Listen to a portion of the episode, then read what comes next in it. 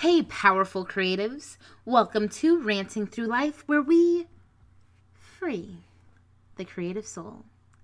I'm your host, multifaceted creative Jhonu Elisa, and today we are going to get unapologetic about our artistry.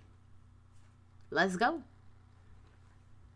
Okay, so so lately, if you guys you guys are on on Instagram with me, um Creative Soul RTL, you guys have have seen it. Y'all have y'all have definitely seen that I have broken down rant into into four simple steps.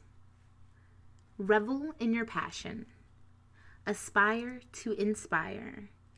Navigate creative thought.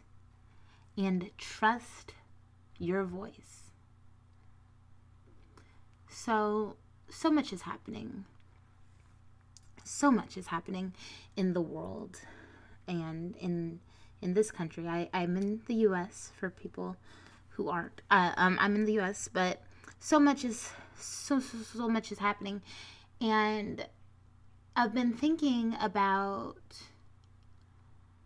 all the things that we are born with that we can't control and you know you know race stuff like that but but even aside from not even aside from that but in addition to that i believe truly that we are born with with the creative souls. We are born with the soul that we have. We are born to be creative. And and some um you know don't don't choose to be creatives as a profession or don't do anything with that. And I think us, me, myself and you guys and and so many out there, you know, do choose it as a career and we think of it as um, you know the, the basics of like dance and, and music and uh, performance and painting like visual art and stuff like that. Um, but you know it even goes deeper than that. Like there's the culinary arts. There there's so many different things.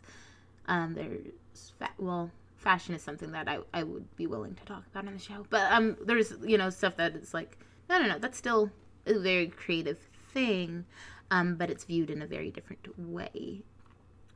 But as my as my mom always said growing up, she was like her her tagline was always born to create and I feel that.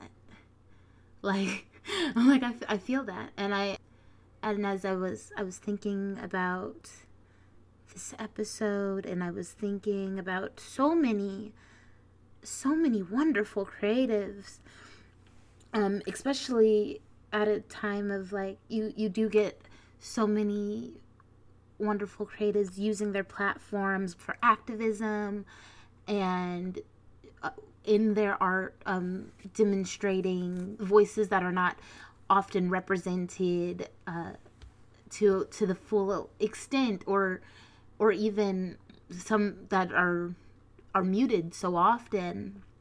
and giving a voice to to people and and causes that don't have a loud enough voice or if they if if someone thinks that it's being too loud then something should be done about it you know? And, and there's so much of that like it's, it's so beautiful. And i've been I've been thinking real hard about that and I was just like, so what what does all of that have in common? Like what what do all of these these activists have in common? And and what does it and if if we were if it's if we can't control that we were born to create what does what does that mean? What do we do with that? What do we do with that information? What we don't apologize for that information. We don't stifle our artistry for that information, um, especially because so often there is a, a status quo in politics, in Hollywood, in in there's there's so there's so many I, I I I know I say it a lot, but I, I I need to stress it. There are so many no's. There's so much rejection, and there's so many other people doubting you that you can't doubt yourself. And with that, that means as, as we removed the can't from the the lexicon, it allows us to trust our voice and not apologize for what needs to or has to be said. As I as I personally the way that I create is I kind of like pick up a paintbrush or I pick up a pen and sometimes the thing that I wanted to get out and in my head was gonna get out is not what ends up on the paper, especially when it comes to poetry. So I'll be like, I'll have this poem going in my head all day, or I'll have this song. Songs are harder because, like, I'll have this song that I'm like, this tune stuck in my head, and I'll forget the tune, but the words are still there, or vice versa. And then I'm like, why? Um, but, but it, it's just natural and it comes to you. So then, or so then when it's unnatural or we we choose to we we choose to change what is so natural whatever um your your creative outlet is and we choose to go the unnatural way with it and i'm not saying the first draft is is always the best uh, even as i'm recording this right now this is literally my third draft um the second one got ruined because hero decided to um he decided he wanted he wanted to be the guest today, and I had to tell him, get off the desk. it it'd be wild for me to not talk about Rihanna in in this episode because you know her album Unapologetic. But guess what, y'all? I'm not going to talk about Rihanna in this episode. Uh, a celebrity that I did want to talk about though is Spike Lee, and he's actually going to tie into our fictional creative today because I was I was watching an interview with with Spike Lee, and it, it was a interview from a few years ago when he did the the Netflix series of She's Gotta Have It because his first his first Spike Lee joint was was She's Gotta Have It, which is a which is a film about an I guess, promiscuous artist um, that has more. Her name is Nora no, Nola Darling. She has multiple um, partners. Um, in the original movie, all all male, I think. I don't remember the first movie. I've seen it. I just don't remember it. It's beautiful piece of work. Um, and then and then he redid that as a Netflix series later and even watching the the interview and even watching all of or, I'm not gonna say I've seen all of Spike Lee's movies, but all of the ones that I have seen, his voice, he, he trusts his voice. You can tell that he trusts his voice so much um, in his artistry, or and if he doesn't, he's fooling everybody because like he'll put pieces of documentaries into his art. He will unabashedly um, give representation to to voices that aren't often heard. Um, even letting uh, Nola Darling in the remake be pansexual is one like it, it's really awesome like to to just see that representation um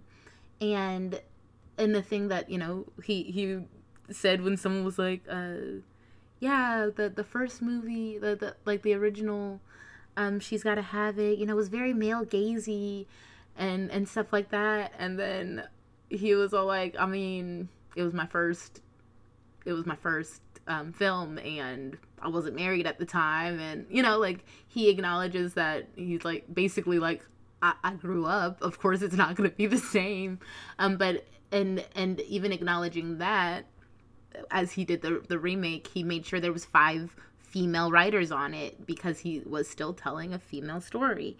He made sure that his wife was um, he talked to his his wife just to see a female perspective and and things like that and it's just like so often unapologetic or someone who's like, oh, I'm I'm being unapologetic or I'm being savage or something like that is just like I'm going to do bad and I'm not going to say sorry for it. And I mean, I guess do you and um but but with that it was like no to to fully get there's he acknowledged even the aspects of the full vision that he wouldn't be able to necessarily um, portray because he doesn't have that experience in allowing that that experience to come out. And I know this is an episode about unapologetic, but let's let's talk about how beautiful it is to acknowledge so much of creative like that you can't do it by yourself, you know?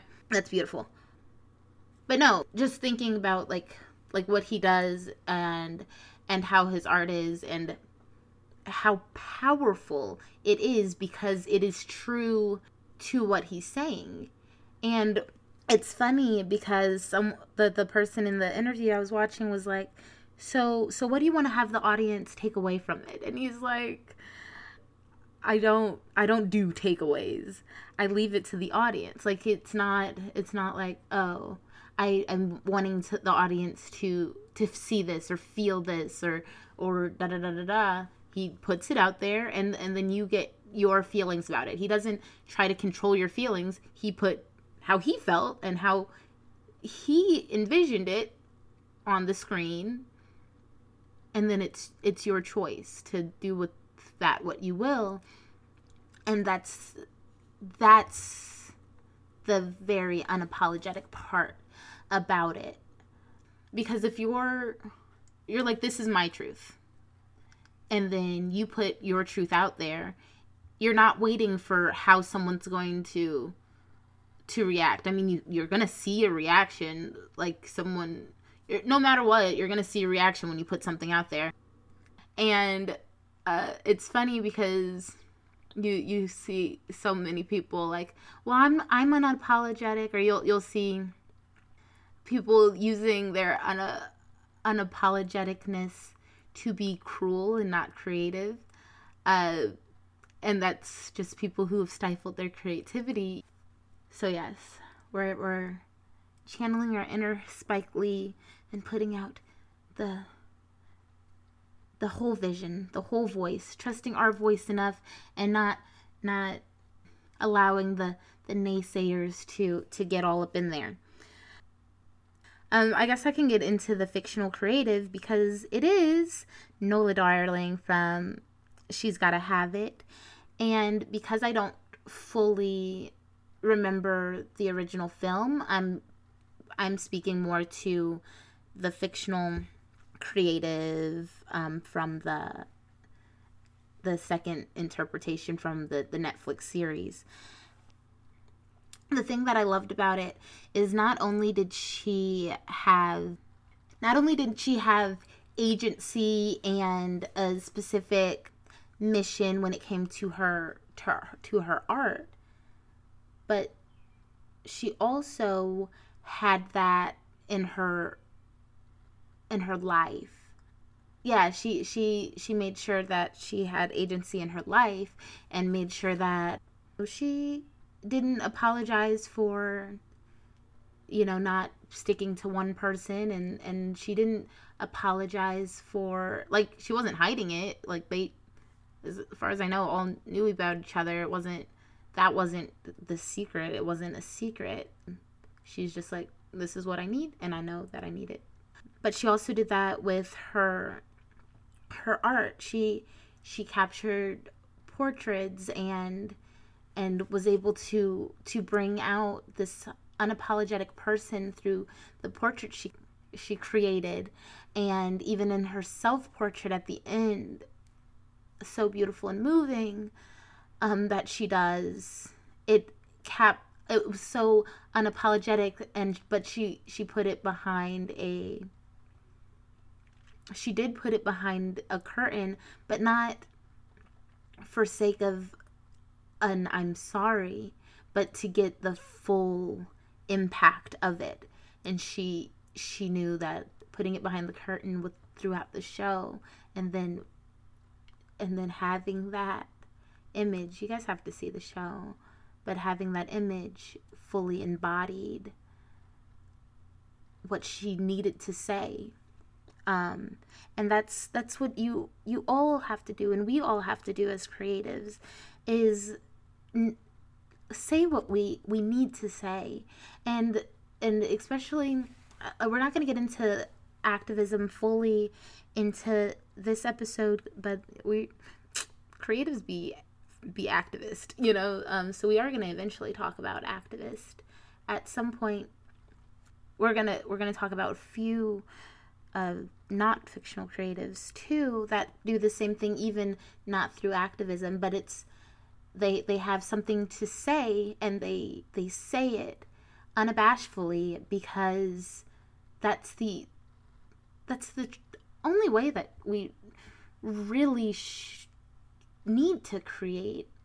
Um, even ex- especially in a sense of like if you feel like you're being silenced or or someone else is being silenced or or something else that it it needs to be said it needs to be heard and if you're like well everyone's saying this but they're not saying it how you're saying it they can't they it's not possible for for you to say it the same way because you're not the same person even even as an actor you learn like even I, I, I okay, so I've played I've played Pompey. I um from Measure for Measure. I've played Medea, and you know how many millions I'm almost sure at this point of well maybe Pompey hasn't been played by and no yeah both of these have been done enough that there's probably thousands and millions of people who have played the same part right?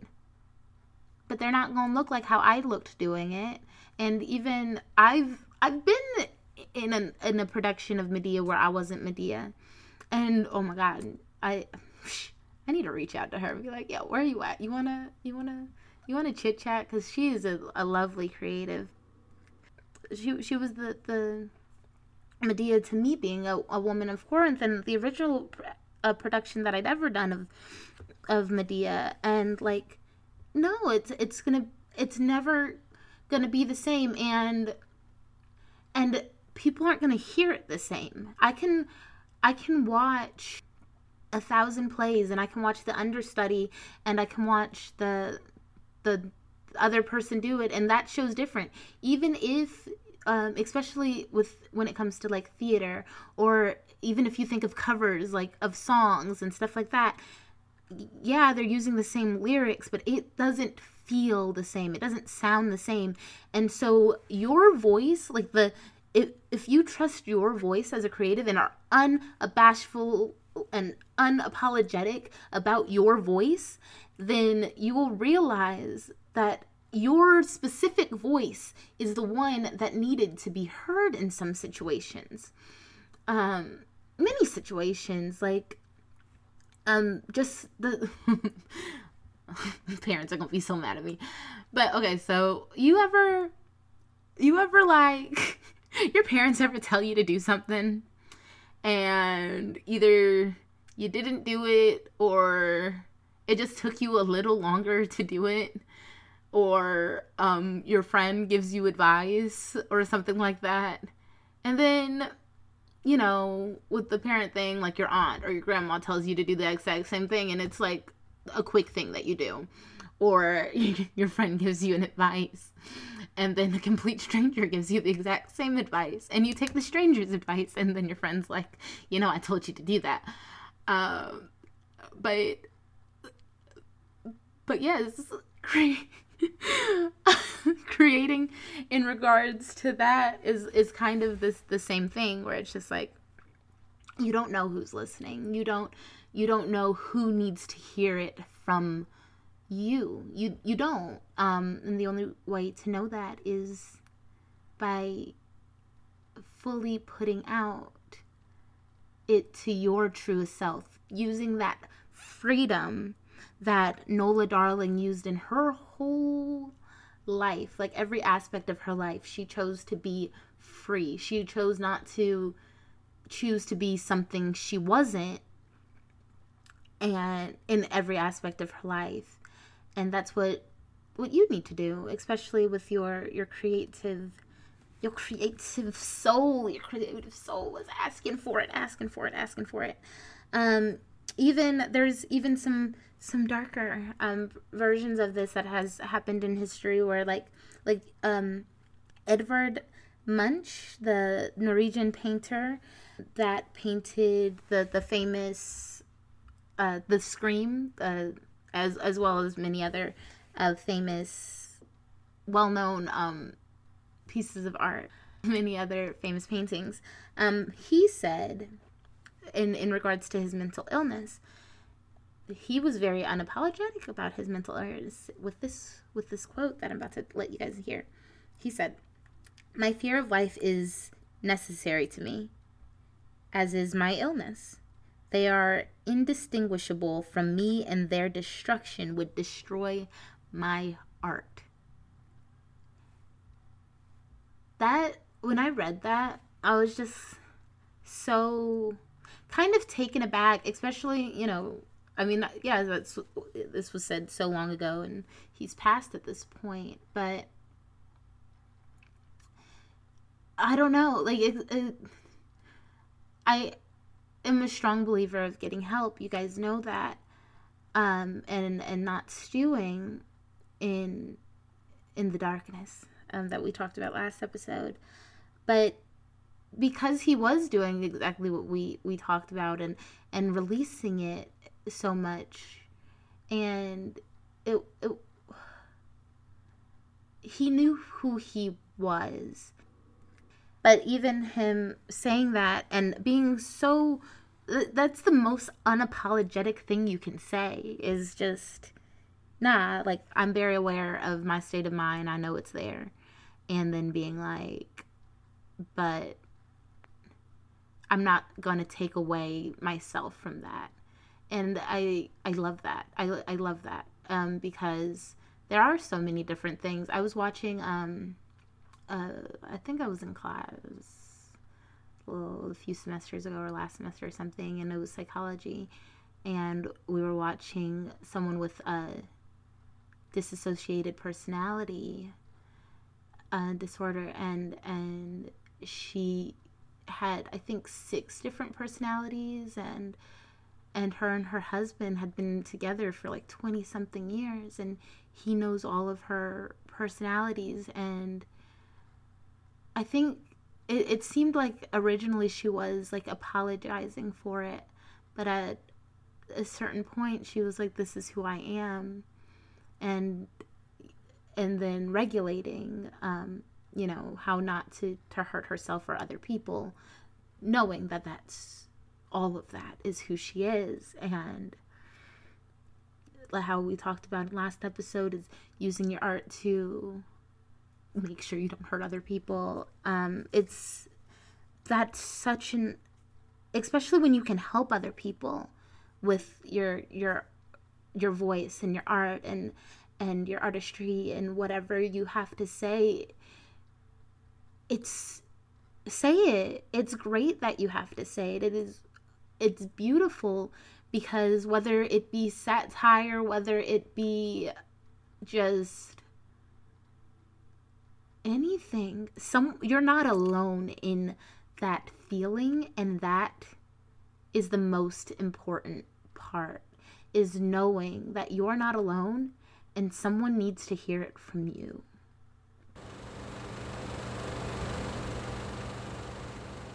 Thank you so much for joining me today on Ranting Through Life Life Hacks for the Creative Soul. How are you getting unapologetic with your artistry today? How are how are you um, not saying sorry for you, trusting your voice? let me know by emailing me at connect at jhonu.com. That's connect at sign J H O N U dot com or leave me a voicemail on rantingthroughlife.com and and share your journeys ask your questions um, don't forget to follow subscribe rate and review wherever you are listening and also tell a friend about the show, tell a fellow creative about the show, tell your mom about the show.